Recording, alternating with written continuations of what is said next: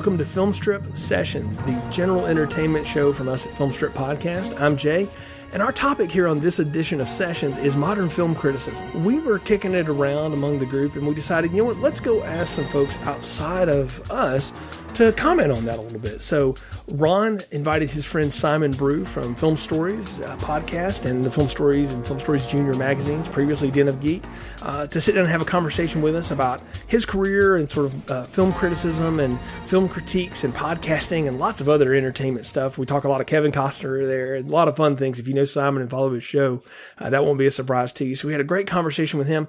And then I had a chance to have a conversation with Mike from the Amateur Auteurs podcast. I've had a chance to be on that show a few times, and Mike uh, was on our uh, November 2019 review of The Sound of Music, and to get different perspectives, uh, you know, on where we are as a film community and you know, film Twitter and uh, you know the Potter family and all that kind of stuff. And I think we had two really good discussions here. I think you'll enjoy uh, our time with each. So we're going to go right into the interview here with Simon Brew, and you'll hear Ron and I talking with him, and then there'll be a little chime sound in between where you'll know we're switching interviews, and then you'll hear me and Mike from Amateur Auteurs talk for a bit. And I'll be back at the end to uh, wrap up with some final thoughts. So, without further ado, here's our first interview. He is the mad genius behind Film Stories, the podcast, Film Stories, the magazine, Film Stories Junior, probably a Film Stories television series at some point. Uh, if he can get his hands on it, he will. He seems to be willing to give it a try, and he is one of my absolute all-time favorite people uh, one of the best people in the world, a genuinely great gentleman who is a much more handsome version of Paul Giamatti, uh, Mr. Simon Brew. Meanwhile, back on Earth, uh, an introduction. I, I, mean, I appreciate the introduction, but, but by Lord, that's a good bit of fiction there. No, I, I'm I'm just a boring nerd from England um, who's drinking wine. Am I? Should I confess this at this point? I mean, is totally should, okay. we get the wine in early? um, I, so anything I say that makes me sound even more profoundly stupid than usual over the over the coming discussion, I blame the very cheap wine that I got from the shop at the end of the road. So I wanted to start the conversation with is someone who is a seasoned veteran in the film critique and film you know, community how did you get you know to Den of Geek and then from Den of Geek to Film Stories? Uh see, see, I, I am not a seasoned veteran in, in, uh, uh, critic or anything like that. Really, what what I said right at the start actually holds true. That I'm I'm just a nerd in a room and that's it. And I, I think I, have known Ron a long time now. I've known his beard even longer, and I, I, I, think the the only thing really that's got me through what I've been doing this now for in various guises for what about what is it 10, 15 years now, Ron? It must be something like that. And I was doing computer magazines before that. I, I just keep going really that I, have had this. I, have had I've had the highs, I've had the lows, and um, and come what may, I, I, don't think I'm the best at what I do, but I think I'm tenacious and irritating, and I, am uh, th- those two are generally quite good qualities for doing what we're doing. So um, I, I had a background in doing magazines. Always loved magazines was doing computer magazines for a while, did some games console stuff. I wrote um, a fan guide to Justin Bieber once. That's true. Um, you didn't ask, but damn it, that's the answer you're getting. Um, Den of Geek started, I had the idea for it about three, four years before it actually happened. And it, it started when I was working for a company called Dennis Publishing and I was working on computer magazines. They had, uh, they, they were playing around with just trying to get some um, some some new internet technology going. They built this content management system to power websites, and they were looking for ideas of websites to do. And so I kind of saw my chance there. Um, and so just just we, we, a couple of us started it. Ron knows Sarah Dobbs, who uh, I, I started it with and, um, and and we just built it really. And all of our mistakes were in plain sight. And I think for the first six months, a year, we're kind of finding our feet a bit. Some things were good, some things didn't quite work out as well. Um, but then we just kept coming. We just kept coming. And we just kept coming, and we just built it up. And I mean, it, it, it's always had an ethos at the heart of it. Uh, the ethos at the heart of everything that I try and do is readers are more important than clicks. And so um, just kind of listen to readers, and when they didn't like something, just like, oh, okay, uh, fair, fair dues, you know, uh, it's an innocent mistake. Let's try something a bit different. And so that was really the genesis of Den of Geek. And I did that for 11, 10, 11 years. Came out of it, wasn't the happiest of endings, really, but no one gets the ending they like, so fair enough. Um, came out of that two years ago, thought I've got uh, summer of 2018, and thought I've got to kind of, I was going through a, a pretty rough period. I lost my mum fairly quickly. Um, job, job was in transition. I thought I've got to have something really just to kind of uh, secure my head a little bit and so I just sat one night with um, my battered laptop, the same laptop I'm, I'm using now, um, I, I got a cheap microphone and I just recorded half an hour of me waffling about film, put it out there, and it, it just it was just pure, really. And any, anyone listening to this can do it. You can put your pure version of it out of what's in your brain, what you think about film, and a couple of hundred people listened to it. I was just I, I was mesmerised by that, really, because I thought this was really, uh, which sounds terrible, really, but it it was a very selfish thing for me to do. It was a, it was an act of self care doing a podcast talking about films, and um, and at, at, that point I could have walked away from it and just kind of uh, moved on really that it had done a little bit of what I needed it to do for my head.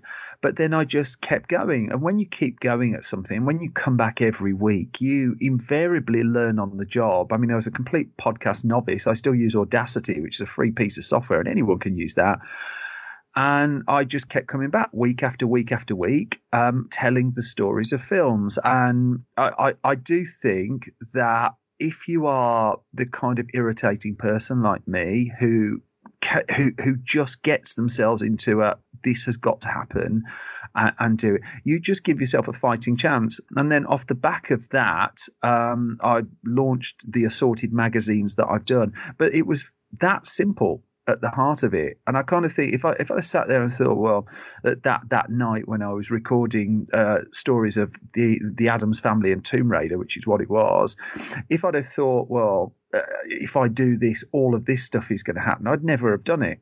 No, I, I didn't think of it strategically in that sense or anything like that. I just talked as you probably worked out, I, I do talk a little bit. Uh, what one of the things for me now, uh, as a as a boring old person, I kind of think demystifying things and, and getting across the fact that they're incredibly reachable is really important. And so, if there is someone listening to this who's thinking, could you know, could I start a, a, a podcast? It's just like, well, have you got a rubbish laptop? Does it have a microphone in it? And can you download a free piece of software? There you go. That's it. That's your technical barrier now.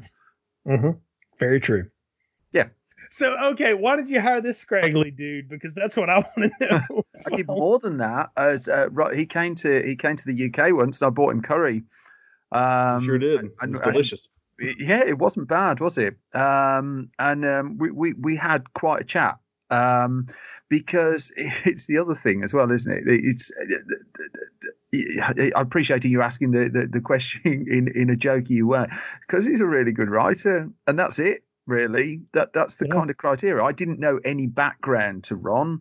I didn't know how old he was. I didn't know how bearded he was. Turns out it's very. Um, I didn't know what his experience level was. I just read some of his and just thought, oh, was really good. Uh, and that was it. That's where it started. So as simple as that. So, Ron, from your end of things, of being a writer and then transitioning from writing into the podcast medium, what has that been like for you, just in terms of writing about film and television and all these things for a number of years? Is there a big difference for you? Um, it it can be. Uh, it fundamentally there's not a huge difference in it, in that I still am watching things for the same reasons. I'm still taking notes. Uh, I'm still trying to get thoughts organized prior to sitting down to record the podcast. But uh, with the podcast, I find I I worry a lot less about how I say the things I say. Uh, so it's a little bit easier for me because I don't agonize over the same paragraph for 45 minutes. I, th- I, think I think there's a there's a point in there, isn't there? Because Ron, when when you were doing stuff with me on Den of Geek, you were reviewing a lot of TV shows, including some quite contentious episodes of TV shows. And if you put out an opinion that was not part of the hive mind, that in some way the hive mind disagreed with, you got instant pushback on that. And I think we saw that grow over a period of time. Would you say that?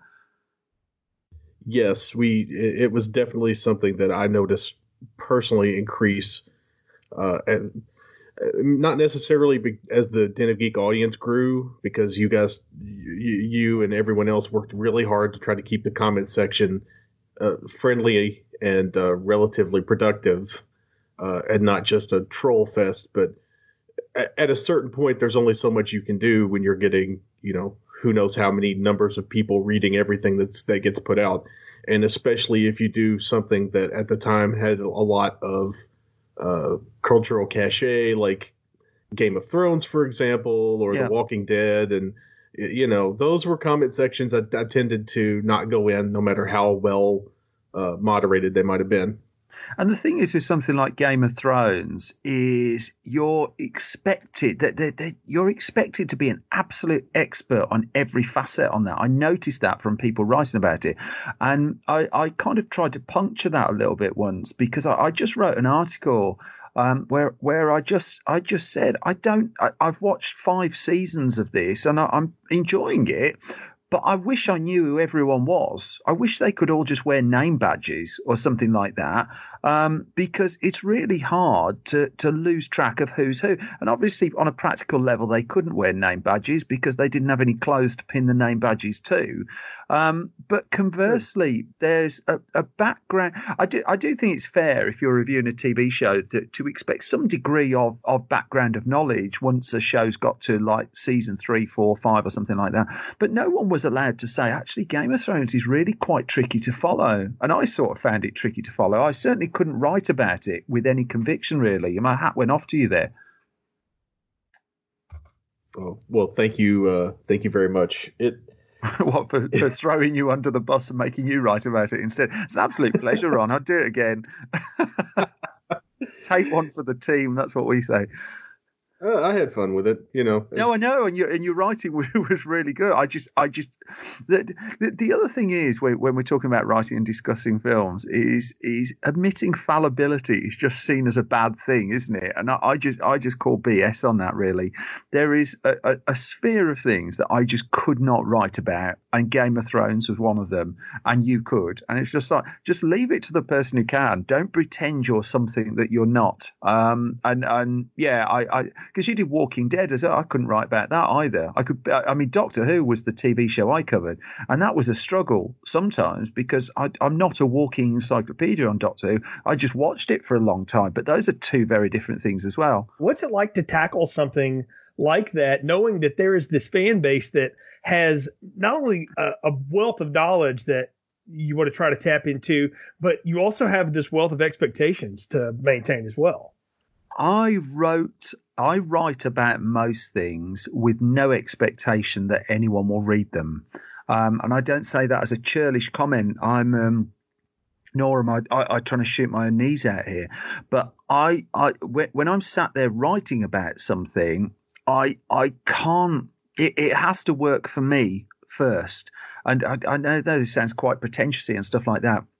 Um, but it's always a surprise to me, genuinely, when someone reads something and reacts to something that I've written. And so when I was writing about Doctor Who, I mean, sure, I, you know, I, it got to a point where I was conscious that there was an audience who was quite vocal about it.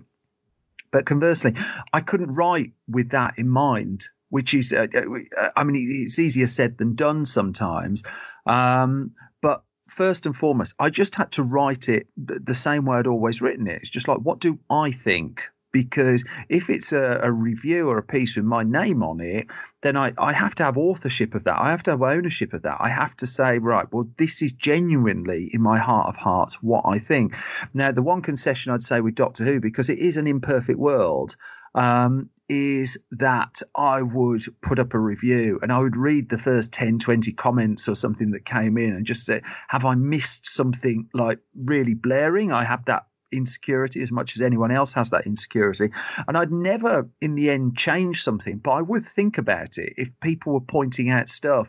Um, say, well, actually, no, that happened, that happened, that happened then um, then, I'd consider it. Certainly, that insecurity would run very keenly through my head.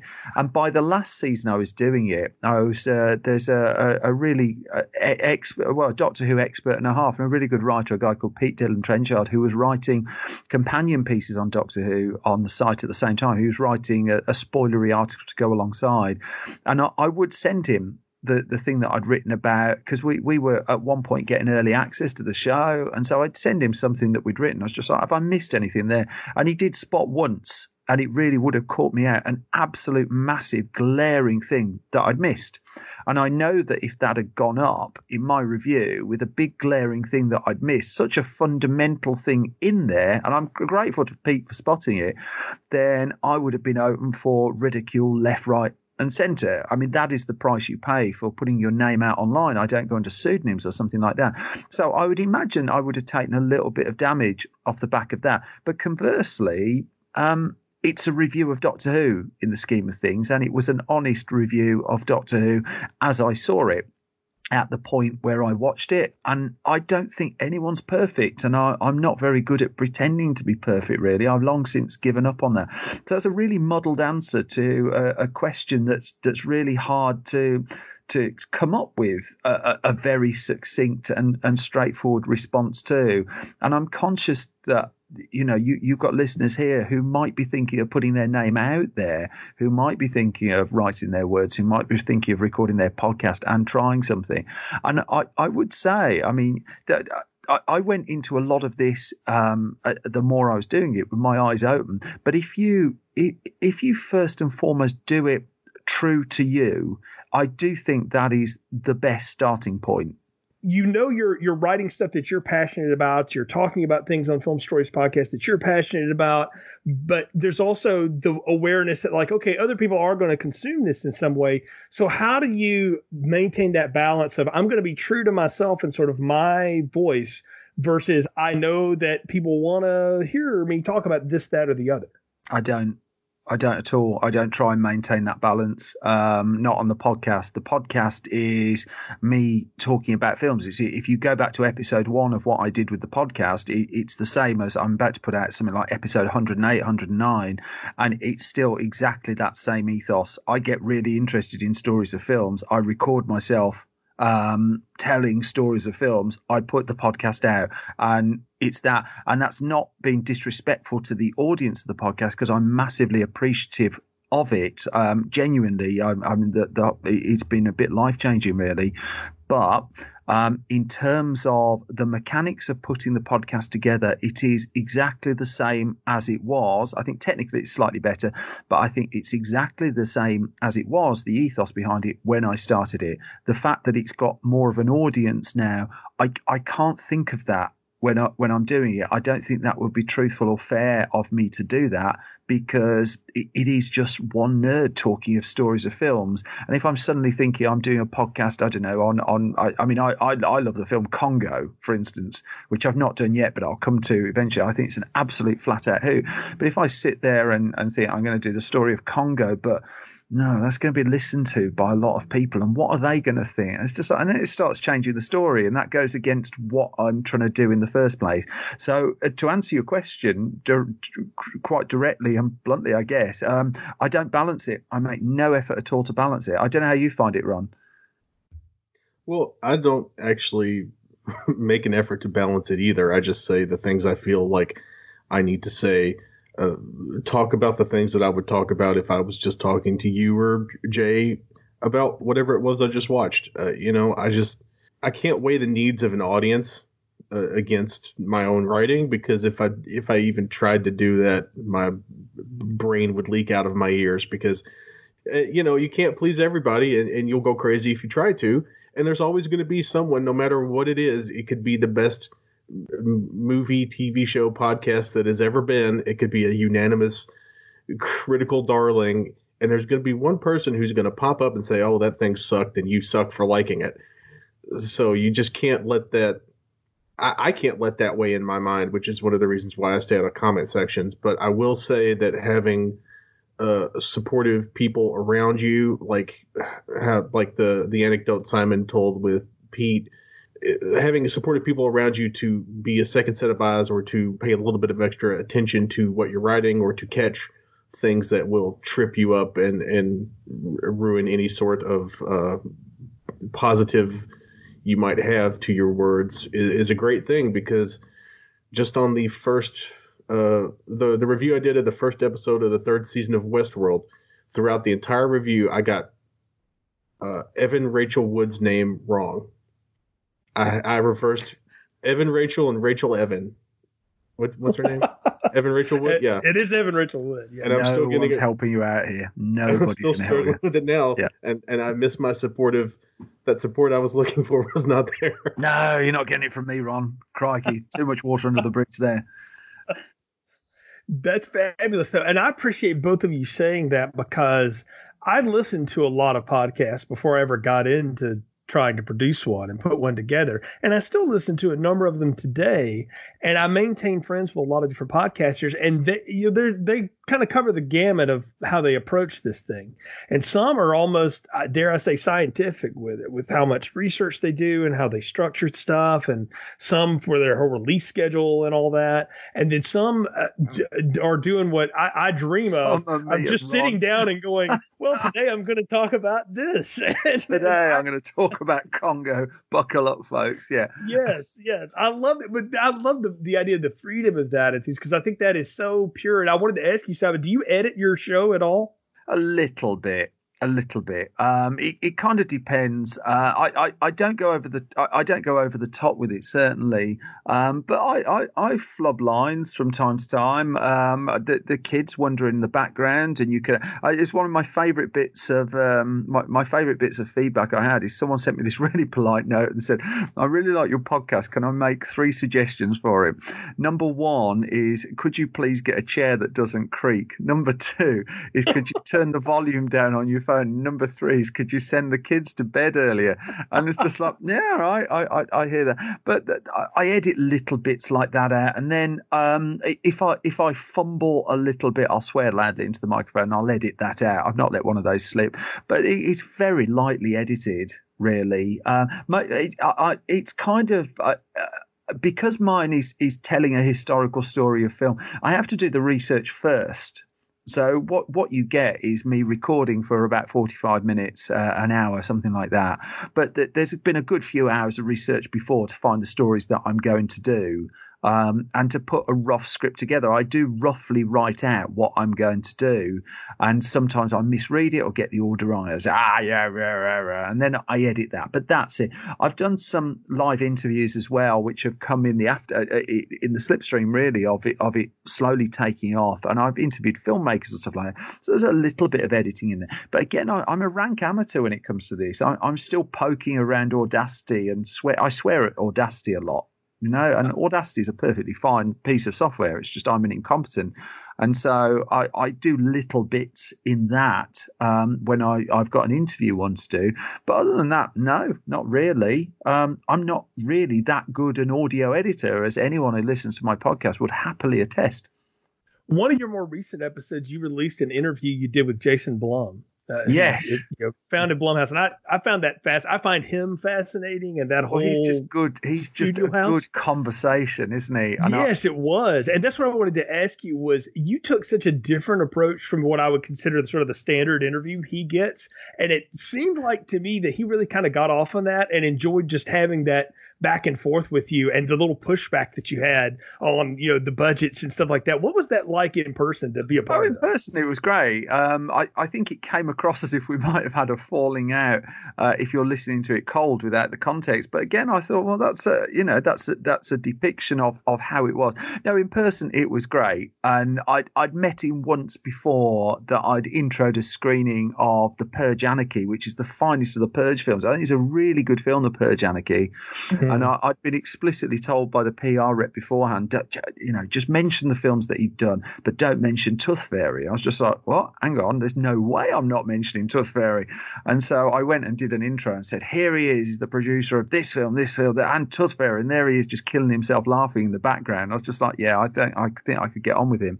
Um, but it was, I mean, he he is just a really good conversation Uh, and that's what I try to do. I, I kind of tell um, young, uh, well, not not all not all young, new writers coming through that if you're doing an interview, you get like 15, 20 minutes. Have a question for every minute of that interview, and then the ideal interview is you get to the end and you've barely read any of your questions because you've just got into a conversation. I think that's particularly true with podcasts as well. And so um, it was it was just that we we sat and had a chat and I do try and look at what questions people have been asked beforehand and I do try and not ask those. I mean, it, most of the interviews I get tend to be related to an upcoming or, or immediate release or something like that. So I, I do one or two questions about that, but I'm kind of interested in where they sit in the film e- ecosystem. It's just like what I, I what what films are they interested in? What's their story? I think with Jason Blum, he failed for a long time, which is one of the things we talked about in the interview that he he went for several years trying to get stuff moving and it wouldn't work and he just kept going. And I just thought, well, that's a far more interesting story, really, than trying to dodge around spoilers of The Invisible Man, which was the film we were talking about. So we talked about that a little bit, but I kind of, I, I said to him afterwards, I'm sorry, I know I didn't talk about the film much, but I don't want to spoil it. I think it's a film that's easily spoiled. He's just like, nope, that's exactly what I want. It's just like, well, that's great. So again, like most of these things, it's not actually tricky it's it's have a look at where everyone else has gone and just throw in a couple of questions where they've not gone. And if the person you're talking to goes with that that's great. And if not you've got your clipboard full of questions you can go with anyway Okay, to that note, can I just get two minutes on the brilliance of Kevin Costner in Open Range because it's my favorite film of his. Oh, well, it's not his best film, but I, nope. I'm, I'm I'm quite happy to have. Uh, I'm quite happy to accept that Open Range is absolutely brilliant. I am um, a really quite scary Kevin Costner fanboy and I think of the films that he's directed, as much as I love Dances with Wolves, I think Open Range is is outstanding. I really think it's great. I think the casting of him against Robert Duvall is terrific. I think the shootout is just amazing. It's the most rank amateur shootout, really, but deliberately so. And we you you watch westerns sometimes, you you just get these really perfect, um, re- really perfect shootouts. Although my favorite um, my favorite the spaghetti westerns is, is the middle one for a few dollars more, just because the silent shootout in the middle of it. And I know it's not the one you're supposed to love the most, but you know it is the one that I love the most because that shootout in it is amazing. But open range where they just they're just firing these guns and just missing you know, just, uh, uh, not in a kind of movie way missing. It's just like they look like they've barely fired a gun in their life. I think Open Range is outstanding. His best film is Field of Dreams. I'd probably put um, Beans as you didn't ask. Um, as you didn't ask what his second best film is, I'd probably go The Untouchables. Then I'd probably go JFK, and then I'd probably slot Open Range in fourth. But 13 Days is the one no one's seen that is just amazing amazing. A movie star at the top of his powers, using his clout to get 13 days made. That that's my Costner fanboyism in a sentence, really. Oh, no, Tin I... Cup. Tin Cup, the best mm-hmm. rom com of the 90s. Tin Cup is amazing. Kevin Costner and Rene Russo, that's perfect. It's, it's a great, great, performance. Yes, it, a, it took a lot for him to say, "I'm going to be this peripheral character," and let everybody else really. Well, he was due to direct it. Yeah. He was originally in line to direct it at first because I, I, I was lucky enough to interview Roger Donaldson a year or two ago. And so uh, we were talking about one or two of his other films. That was the point of the interview, but I got it onto No Way Out in 13 days. And uh, No I, Way Out. Oh, yeah, I'm, well, No Way Out is great, yeah. isn't it? Oh, I, I love mean, that movie. Yeah, yeah, but you can't talk about No Way Out because you spoil it. And, and yep. all, all, you have to say is is if you like brilliant thrillers, No Way Out is great and it, and it's filthy as well. I mean, that's the other reason people will watch it.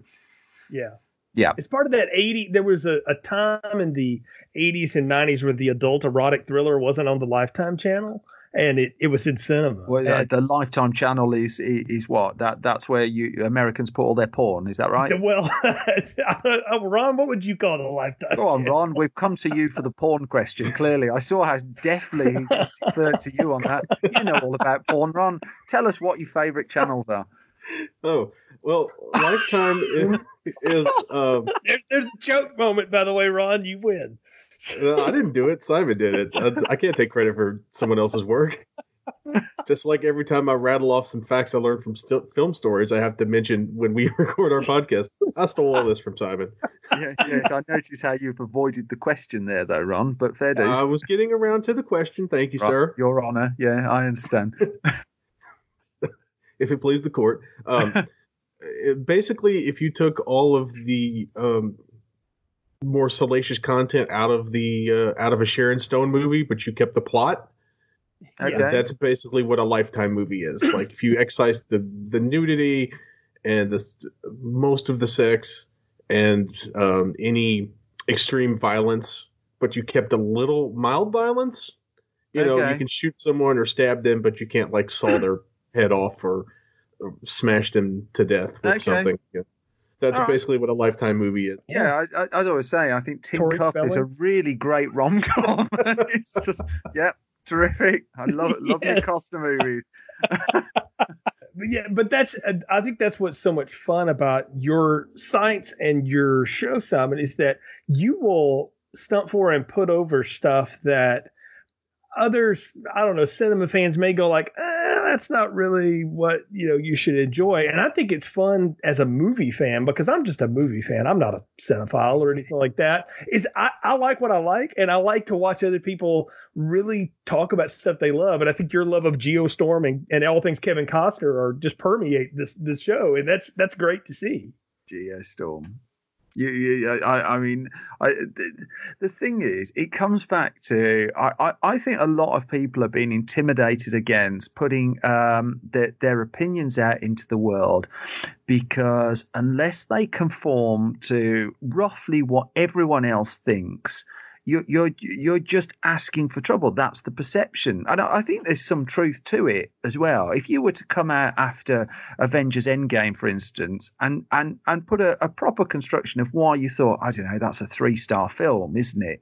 Um, the the backlash you would get for that would be pretty insane. You're seeing it with Birds of Prey at the moment. It's such a polarized collection of, of opinions. And I, I think what, what it builds towards, if we're not careful, is an ecosystem where critics and and people who just want to talk about films are, are coming through and scared to say what they actually think and justify what they think because the degree of pushback is just sometimes just not pleasant. And so you, you mentioned Geostorm. I, I went to see Geostorm and I had an absolute blast with it. And I can see the problems with it. And I agree with lots of the problems with it. Did it make it any less enjoyable to me? No. And and the reason I go quite hard on Geostorm is I had so much fun. And it's just like by by me I, I don't see why I shouldn't admit that. I don't see why I shouldn't say that. I'm not trying to bully you into liking it if you think it's the most terrible film ever. But I had an absolute blast with that film. I thought it was so entertaining, so ludicrous, and so wonderful in so many ways that I just thought, well, that's my honest opinion. I'm putting that out there. I would say about, I don't know, seven, eight years ago, I might have been a bit shyer about doing that as well. I might have been a bit more, you know, a, a bit more cautious because, oh Lord, you know, I might be the Geostorm guy. What, what, what's the backlash of that going to be? But I was just like, no, I honestly really think it's an absolute hoot of a movie. Bring on the sequel, as far as I'm concerned. I would have a Geostorm film every year. And I, I'd be quite happy. You can have all your Marvel films. I like Marvel films. I'm not punching down on them or anything like that, or punching up. They're way above me. Um, but Geostorm's a hoot. I, I, I maintain that. Also, if you've got any kind of interest in the in the work of Gerard Butler, do check out a film called The Vanishing, which virtually no one saw. Which is set up in uh, it's set off um, the coast of Scotland, and he's a lighthouse keeper, and Peter Mullan's in it as well. And there's three of them in the lighthouse. And I don't want to tell you any more, short of the fact that it's one of those films that because it went pretty much straight to DVD and streaming services has been forgotten. I thought it was it was really really really impressive and it's well worth checking out. Simon, is there a filmmaker that you think, hey, if I could tell people to pay more attention to this person and their work right now, who would it be?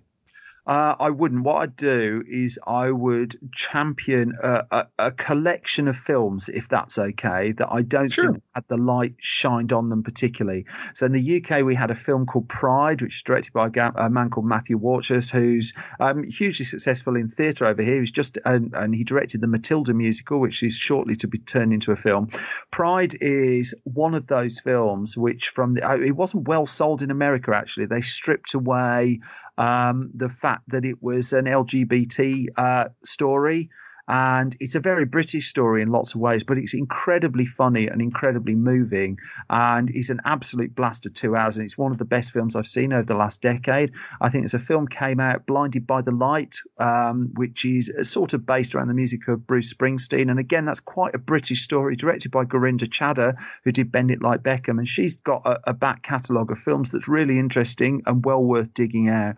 But I would look at films like that. And what I'm spotting, particularly through the Film Stories Project, is there are a lot of filmmakers who are making really impressive films. Wild Rose came out, same director as, as The Aeronauts, actually. Um, Wild Rose, terrific film. But getting these films noticed is harder and harder and harder and harder. And so, to answer your question, I think in the current climate, there is an abundance of brilliant filmmakers who are really struggling through no fault of their own to get noticed. They are making the kind of films that if they'd have come out 10 years ago, uh, t- 10, 15 years ago, there would have been noise around them and they would have been lifted as a consequence of that. But now these really interesting and really entertaining and really mainstream entertaining films are coming out and they're just not hitting and they're not getting quite what they deserve. Even Rocket Man, I thought Rocket Man was a, was really something, but that did what a quarter of Bohemian Rhapsody numbers because it was willing to go to slightly darker places than Bohemian Rhapsody. So you've got this wealth of films um, that that just need people like yourselves really just to champion. And I would say to anyone listening this who's got a voice, who's got any kind of outlet, if you find a smaller film um, that doesn't have a superhero in it. And again, I'm not knocking superhero films; just they've already got their champions. Just just be the person who bangs the drum for it. You know, be the person who goes out there and says, "Just, just watch it, just try it, just try." It. And you know, there's a film. uh, There's one. I mean, it hit reasonably well in America. It hit reasonably well over here, but again, it just seems to have just trickled away. Called Instant Family. Did you see that one? And and they sell it as from the director of Daddy's Home. And with no disrespect to Daddy's Home, you ain't getting anything like that when you get Instant Family. And this this this really this film just full of heart full of humanity it's very funny as well but boy does that have a core of steel to it and so i i choose to answer your question by basically championing whatever I, I, think I mentioned four or five films in there. I could mention four or five more, but I, I would just if you if you if you come across a film whose profile is not as high as the Marvel films or the Star Trek films or uh, Star Wars films, something like that. Just pay it forward. Just just tell someone else about it because I think that's kind of what's needed at the moment. I've thoroughly enjoyed this conversation, Simon. Thank you so much for being it's generous with your time. And please tell folks how they can follow and find out about film stories. Oh well, I, I, I mean, I bore people daily on Twitter at Simon Brew, and Film Stories is www.filmstories.co.uk because we're in the UK. At Film Stories Pod on Twitter, I think that just about covers it. You can find everything you need there, and magazines and, and live shows. Some well, we're not doing live shows for a while, um, but podcasts and everything there really. Fantastic! Thank you once again for coming Thank on you for having me on. and being a part of this. Brilliant! Thank you.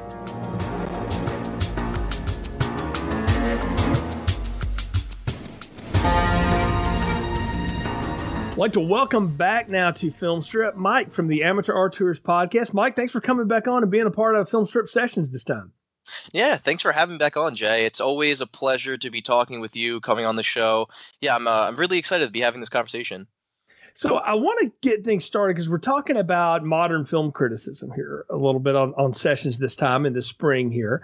And I know you've told the story of how Amateur Auteurs got started and you've told that on your, your podcast and stuff, but I really want to hear from you. What got you into film podcasting and film criticism just in general? Yeah. So and and you know this story as well because I've told it to you, and you uh, also play a, a part of this, which I'll, I'll get to in a minute. So I started listening to podcasts when I was in high school. So it's not super long ago, but that's so probably like 2012. I was a sophomore in high school, or yeah, sophomore in high school, and I remember I was sitting in like homeroom essentially, and my my brother who was in my homeroom and one of his friends were talking about oh like what podcast are you listening to like you should check this out and i was sitting there asking well what what's a podcast i don't i, I don't understand this and got the I, I well they gave me the down low of just oh it's it's it's through apple it's it's these it's this platform it's kind of like a radio show but people can just talk about whatever they want and i think this is kind of when it started gaining traction i think podcasts from what I understand, really kind of started in like uh, 07, 08, 09, like that kind of area, but they didn't start gaining traction until like the early teens, I guess. And so I thought, okay, let's just try it out. I have an iPod Touch. Let's just download the Apple Podcast app. And I was super into movies. This is when the the interest in film and exploring film really started coming out. Now it's still a little I guess premature, young, however you want to say it, because I was still looking at film very superficially, and I wasn't really reading much reviews. I wasn't really watching any reviews. I was just watching the films and kind of talking about it amongst my friends, as I think most people start off with. And so the podcasts were my first avenue of really listening to people that kind of knew what they were talking about.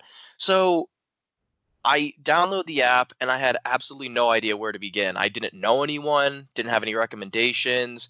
Uh, people were, like I said, we're still getting into podcasts. So none of my friends listen to podcasts. And that was kind of the running joke throughout my high school and college years. Like, oh, Mike and his podcast. He's always listening to a podcast. and that still continues to this day, but now my knowledge is just expanded. So I typed in just random movies that I could think of. So the first one that I listened to was Now Playing, a very popular uh, film critique podcast, and I think is a Scanner Darkly.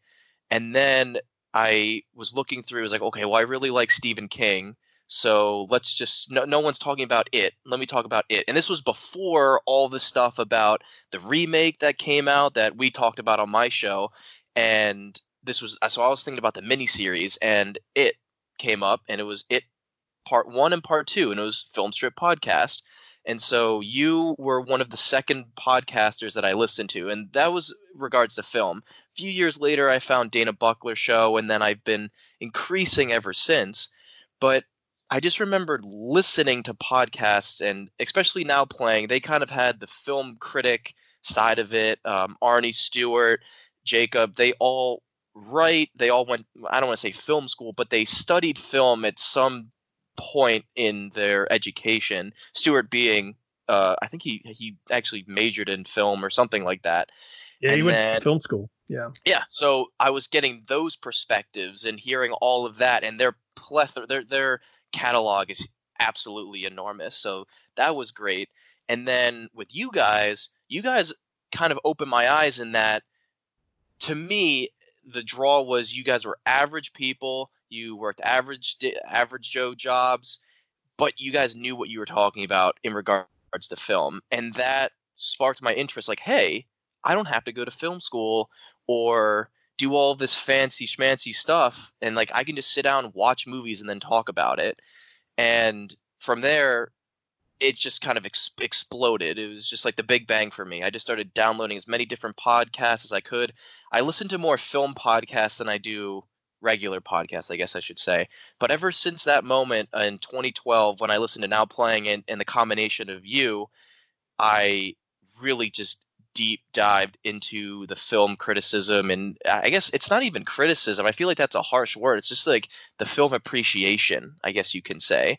And that the film, and maybe it's just the podcast I listen to, but it's all focused around the love of film, not so much hating on films, which is very, it was an interesting perspective because then we could get into, you know, the YouTube media where I see a lot more, not hate, it's just more, I guess, criticism. And then the podcast is more about film love. So I don't know if there's a conversation there, but yeah, that that that's the long-winded way of how I got into podcasting. And that's very cool. And I mean, I, that's what you know, kind of the same thing with me. I started searching around for reviews and people talking about something I wanted to listen to, and I found a, you know, a very few number of outlets, but I'm talking like 2007, 2008, they were talking about these things in 2009, you know, and and I started listening to these things and I just got hooked on them. And I thought, man, that sounds like something I could do. I'd done a little bit of radio, you know, so we got into it kind of the same way of finding other ones. And then, you know, Brian and I have told the story several times before, but what really got us into podcasting was trying to find a Buffy podcast that we both could mm-hmm. listen to and enjoy. And because we both liked the show, but we couldn't find one we were happy with. And we decided just to do our own. And then, you know, to almost 12 years later, here we are. So uh, that that's how that goes. But I, I do want to I do want to say something about an interesting point there. I don't think the word criticism is a bad thing. I think it's got a negative connotation because that's just somehow our brains are wired that way these days. I actually think film criticism can be a good thing. Like I can watch a movie like Heat that I absolutely love. It's in my top five, you know, favorite films, and I can still talk critically about it because that just means kind of slicing it apart and talking about why is this this way or what does this mean or you really think Pacino was on cocaine in that scene? You know all that kind of stuff. Uh, so I don't think criticism is a bad thing but I do think you you've hit on something and that's where I wanted to pivot to next because there seems to be a real dichotomy at least from my consumption of film podcasts and film YouTube reviews and stuff like that where it's either extreme like I don't want to use the term fanboy in a negative way, but I mean like serious devotion, gonna really give you everything I love about this. It's the fans' perspective versus the let me tell you absolutely every minutia bit of everything wrong about this same movie. And I'll give you a good example. Go look up reviews of the Star Wars The Last Jedi Yep. And you can you can listen to two shows at the same length, same kind of quality, all that stuff, and get completely different points of view. And I wanted to get your opinion on why do you think there's such a sharp divide? There's not more of a gray area, or is there one and I'm just missing it? Yeah, and and going into YouTube like that alone, like I feel like YouTube is a it can be a very positive environment, but you always hear about the stereo like the YouTube comment section like that is the most toxic place. Like they they say like Xbox, someone can yell at you but you can mute them, but on YouTube, uh, someone will break you down in like four sentences. Like those are like the meanest people go to the YouTube comment sections. So much to the point that YouTube can disable comments on videos uh, if they're getting if it's if the uh, the content provider thinks that the the the, co- the comments will be awful or even if it's getting to a point like they can just shut off comments altogether so I feel like YouTube can bring a very toxic environment and and people flock there. But podcasting, especially, I, I feel like it's a more of a a personal interaction. Maybe it's because it sounds like a radio. You're putting uh, primarily how I listen to it headphones in my ear in my car. It always sounds like someone is talking with me or or they're in the car next to me. And I think that's the big draw to podcasting. But yeah, you're completely right. You can go to YouTube and it, yeah, La- Last Jedi is literally the first thing I came up with because I, I've done a few episodes on different shows and I about the last about Last Jedi, and I was trying to get the, I guess research done, and I would type in like Last Jedi reviews, and there's one video stands out. It's like why the Last Jedi is a cinematic failure, and it's a 45 minute video about how quote unquote awful the movie is, and or you know red letter media. They're very I, I, like their content. I think they can be very critical but to, to me they're very negative about film and i don't really like that. They use the word schlock a lot. They use a lot of uh, really dry, sarcastic humor to describe movies. And while I can appreciate that, that's not why I go to movies. I don't go on movies to dump on them. I don't go to movies to pick out the bad. I even try to I try to find enjoyment even in the quote unquote bad movies, like the best of the worst movies. So it's it's a very interesting idea and, and i said this to you off off air and i'll say it here when you asked me to come onto the show and, and about modern film criticism initially i was thinking it's like asking me to talk about the universe and that this topic can be so broad but to flip that this is why it's so much fun to discuss because it's so broad much like the universe. There's so many different avenues and sub subgenres and genres and areas you can go down but yeah that debate between just specifically YouTube versus podcasting is very interesting. One I would say is I feel like the the dynamic is shifting a little bit, but I feel like YouTube is primarily focused on the more negative aspects of film or the more critical as opposed to podcasting which can balance both but it seems a little bit more out of the love of of film as opposed to just what's wrong with this Right. And so I, I want to ask you a couple questions about Amateur Auteurs, the podcast. You do this with your brother. You've also had me on and the other guests from time to time to review different things. And I kind of want to get a sense of, as a show and content producer, Mike, what makes you pick something out and then want to talk about it and sort of what your approach is as a, a modern film critic who runs a podcast how do you pick the stuff you, you pick and why do you approach it the way you do on amateur auteurs yeah, so and that that how we've picked the films we've talked about or the topics we've discussed have changed a little bit throughout since we started it like four or five years ago. At first, Brian and I just wanted to create a podcast and talk about movies that we felt like people weren't talking about enough, or we wanted to add uh, a certain perspective about films that that maybe everyone was talking about. So we talked about mainstream movies and we also talk about movies that maybe were only available on streaming, things like that. So I remember Brian and I sat down and we were very ambitious and we made a list of 100 movies, 50 from each of us. And the idea was to wow. watch these 50 movies uh, or 100 movies and then talk about it. Now, if you, we we never quite did that.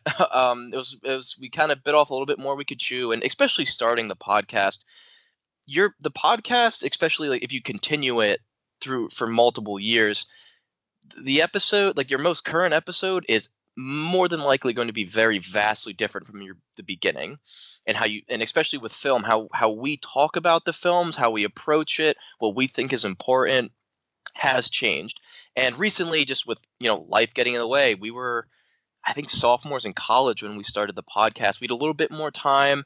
We were a little bit more flexible schedules, but now we're adults. Like we, I have an adult job now. Uh, Brian is in law school, so that's essentially a full time job. He's he's law clerking yeah. in the day and going to school at night. I do not envy his life. Uh, it's extremely busy, but finding time to talk is hard. So it's it's we've been shifting more. That I've been doing a lot of more independent stuff, but so initially we were talking about movies that we thought not a lot of people were talking about. It's sort of the same like that now, but for me, I like to talk about movies that in after I finish watching them, I'm like, I want to talk about that. I want to talk about that. I want to talk about it. And so ideas like me, like recently, things that I've watched, the documentary Free Solo, that that's that's I already have that written down. Like Free Solo, this is what we're going to talk about because that documentary just inspired me. It made me want to get up and do something. Uh, another film that I watched recently. Um, oh, uh, what was it? Beyond the Mat. It was a Netflix streaming documentary about wrestling. That to me was so cool. I'm like, I want to now. I want to talk about it. So right now, I feel like we've transitioned to films that just inspire me, or TV shows. One idea that mm-hmm. I'm still trying to figure out. um, how to talk about it and I'm still finishing it up is uh, Haunting of Hill House because that was a show that had me in the beginning and then kind of lost me in the end and and just the emotional roller coaster that I had personally and with the narrative is something that okay I want to talk about this. So now it, it's always been what I want to talk about. It's never and we don't really have much of an no, we don't have a large audience so i can't really say oh the audience is kind of this is what they're asking for because we don't have the biggest one, and that's okay with me because this is what I enjoy talking about. And I'm sure uh, like those bigger podcasts like Now Playing or Shot the Movies, they have people have submissions all the time. So it'd be interesting to see how they balance what they want to talk about versus what the audience wants. Yeah, exactly. I mean that that's a, a good conversation for anybody to have. But I think every podcaster I've ever interacted with through the years and talked to, they do say the same thing that you said. It's got to be something that they feel like they can talk about. You know, yes, it may be the biggest movie of all time, but can we really add anything to the conversation? It's a good example. Avengers Endgame last year. That was the biggest movie of the year. Everybody knew it was going to be huge, right? You know, I mean, all that was happening. And we had a discussion like, hey, you know, we really haven't done the Marvel films. We had done like one here and there, but do we want to try to do this because it's going to be the biggest thing ever? And I think Nick brought up a great point. He said, well, are we going to add anything to the conversation about it? Because there's going to be a you know a million shows about it. can we say anything that has won't get said somewhere else? And I honestly said, I don't know. I you know I really don't know that we will. Uh, the only thing that we had going on our side might have been the novelty of having not really covered that series to sort of just jump in it at the end. I mean, talk about jumping off the deep end and trying mm-hmm. to catch up on 20 something movies in a series. Um, and we ultimately decided not to do it because it just really wasn't something that we thought we were going to add anything to. And, you know, through the years, man, there are a few shows. I mean, like now, if you look at the film strip uh, list of, of shows that are out there, that's not every show we've ever done. Um, there's probably about 50 shows that are just sort of sitting in the archive that we may never release again because in some it's the audio quality wasn't you know what we wanted it to be. And you can, and we were early on and you kind of tell we didn't really know what we were doing which i don't know that we know what we're doing now. We've just done it a lot. But it's it's you can tell we were trying to find a rhythm and stuff. And some of it is like we would start series and then for whatever reason we'd kind of like drop them like well part of it was we thought we were getting to the end of one and then they just kept making them the fast and furious series is a good example. Like we thought okay the sixth one's it and then they made you know, four more or whatever. so we're like, well, you know, we didn't want to leave un- unfinished things hanging out there. So we've even curated our own list uh, based on what we were interested in. But I think the thing I was, I was getting to is that most podcasters just choose stuff that they they want to talk about and that they they have something to say even if it is something that everybody else is talking about so on the other side of that coin like we did the star wars movies everybody was doing those right but we did them too because at you know Kurt and I decided let's tackle that and see can we be critical about something we both love? And even you know parts of the prequels which he, you know if you and listen to those he and I will put over more of the prequel stuff than a lot of the shows that you can listen to that do. Um, and then you know we we kept up with the modern ones too. But most of the time it is just about picking stuff that you like you know? And I think that's important because if you're not passionate about it you're not gonna you're gonna sound like everybody else or everything else you listen to is going to influence you. And that, that was the next thing i wanted to ask you because you listen to podcasts as well as produce a podcast. How do you keep your voice specific to what you want Amateur Auteurs to be and not let all that other stuff bleed into it? And yeah that's a good question because i think the where uh, why I can't listen and I feel like everyone's like this when you're first starting off you're like oh no I, I just can't do it it's we don't know what we're doing which I like your point of well do we really know what we're doing now? We've just been doing it for a little bit while and eh, eh, and I think in the beginning we were too busy trying to base the show off of how other people had done it. We weren't trying to develop our own voice and that we were trying to I guess simulate what the success of what other people were doing because that's all we knew. So something like now playing their layout is they go from beginning to end. They talk about really pretty much not every scene, but they talk about a lot of the scenes in the movie and they just keep going on. But Brian and I, we tried that, but we talk in tangents for the most part. And that method of talking about a film doesn't really work for us. So after a while, we pretty much critically sat down and said, okay, we have to scrap everything that, like, all this input that every that we're getting from. It's great to have inspiration and, and to kind of try new things, but we don't have our own voice. We're it's an amalgamation of everyone's voice that we that we listen to and we're fans of, and we want to emulate them, but we with maturing of the show and and just kind of getting a hang of it, we started talking about okay let's just talk about the themes and then let's talk about the characters. Let's talk about the director. Let's talk about the background because that flow fits our personalities better. So and i, I think in the like i said in the beginning we were just letting everyone influence us. But then as the show progressed we had to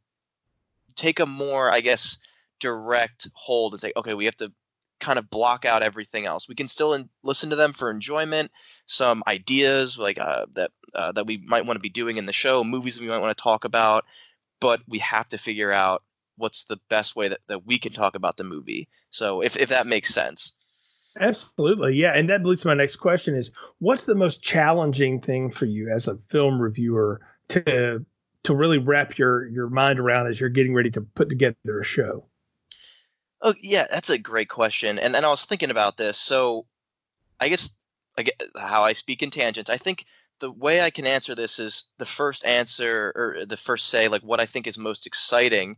In that, what excites me most about the modern day film critique, criticism, film community is that everyone can be a public reviewer everyone can express their love of film. You like I said earlier, you don't have to go to film school to talk about these movies. It helps. It it helps add perspective and and give a little bit more credibility to the audience and it can even help the audience appreciate these films in a different way.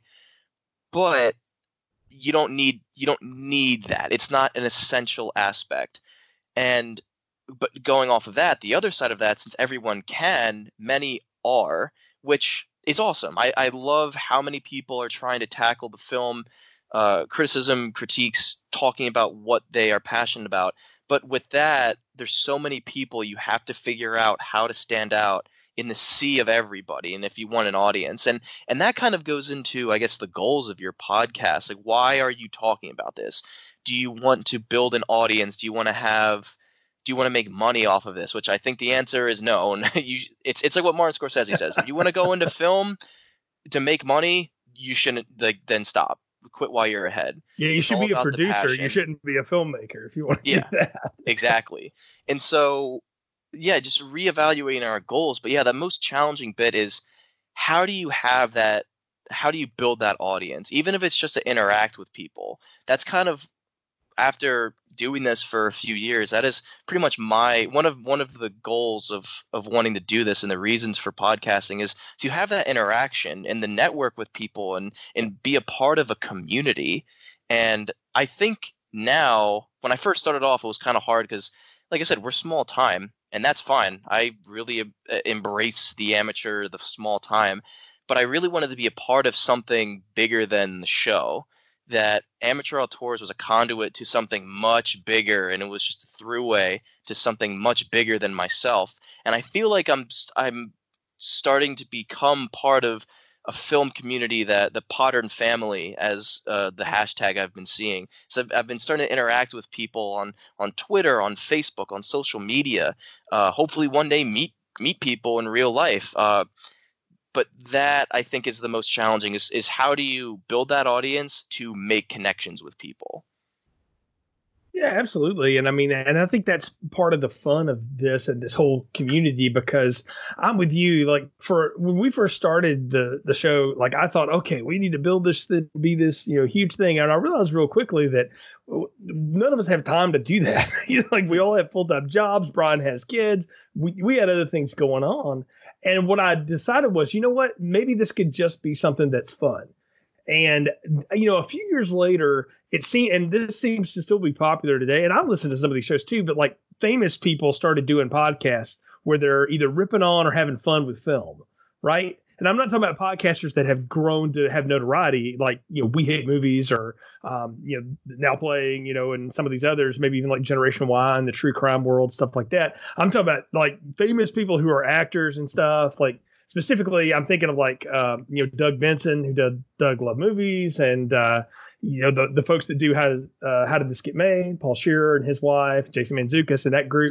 I think that's fun and can be funny, but I realized really quick like we'll never compete with those people because they have you know notoriety and name that we don't we can't buy you know and, and b so why not just do something that i have fun with? And i talk to my friends you know about movies. So you know specifically film strip is really built around the simple idea of if we were sitting around at the table having a couple of drinks and some salsa and talking about you know sound of music or whatever you know whatever we just watched and and what would that conversation be like? Can i record that? And you know people listen to it. And the answer is yes on on every case. So i think that's what's fun about it is kind of knowing what pocket to live in as a podcaster now and as a film critic if you want to call me that and just being comfortable in that skin. It's it's neat to do that, and I'm glad to hear you found that pocket too with Brian and what y'all want to do at Amateur Auteurs. That's really cool, man. So tell them folks what's coming up on Amateur Auteurs, what you got coming in the next few weeks. Like I said, it's it's now that life is getting in the way. It's kind of it's hard to find the time to write, and just with all the stress that's going on with uh, with current times right now. But uh, I do have uh, an episode in the bank that I want to release soon with um, with uh, that I had with special guests. We talked about, uh, I guess, good bad movies, and we kind of went all over the place. Uh, I do have Haunting of Hill House that I'm I've been saying I've been finishing up, but I do have uh, some documentaries I want to talk about. Like I said, Free Solo, Beyond the Mat, uh, things like that. Um, so hopefully, with movie theaters can open again, we can kind of start curbing the uh, the coronavirus stuff. We can get onto cinemas because I love going to cinemas. I love. I'm I'm a big proponent of going to theaters to see new films and things like that. But you know, that's I guess to name a few. Those those were what's coming in the next few next few weeks, next few months, whatever we got. But yeah, Jay, thanks for having me back on. Or this was this was really fun conversation. Absolutely, and please tell folks how they can follow Amateur Auteurs and uh, where they can find the show. Yeah, you can find us on Twitter at AuteursPod, and you can email us with any questions, comments, concerns at the Amateur Podcast at gmail.com. Well, fantastic, Mike. Thanks again for coming on Film Strip, and we'll definitely have you back on again for another review soon. All right, perfect. Thanks a lot, man. Well, there you have it, our two interviews. I want to thank Simon Brew of Film Stories Magazine, Film Stories Junior Magazine, and the Film Stories Podcast for coming on, and Mike from the Amateur Auteurs Podcast as well. I think we had two really interesting conversations there, and I'm glad you were along for the ride on this edition of Film Strip Sessions. Folks, of course, you can follow the show on social media, on Twitter and Instagram at Filmstrip Pod. Search Filmstrip Podcast on Facebook, and that's where you'll find us. And you can go to Filmstrip Podcast podcast.com and you'll find links to where you can download the show and also find uh, all of our back episodes. Uh, we really appreciate you and want you to stay safe. And so uh, please enjoy our podcast. And if you like the show, give it a good review, share it with others. Uh, we appreciate the support. So, for everyone here at the show, thank you for listening to Film Strip Sessions.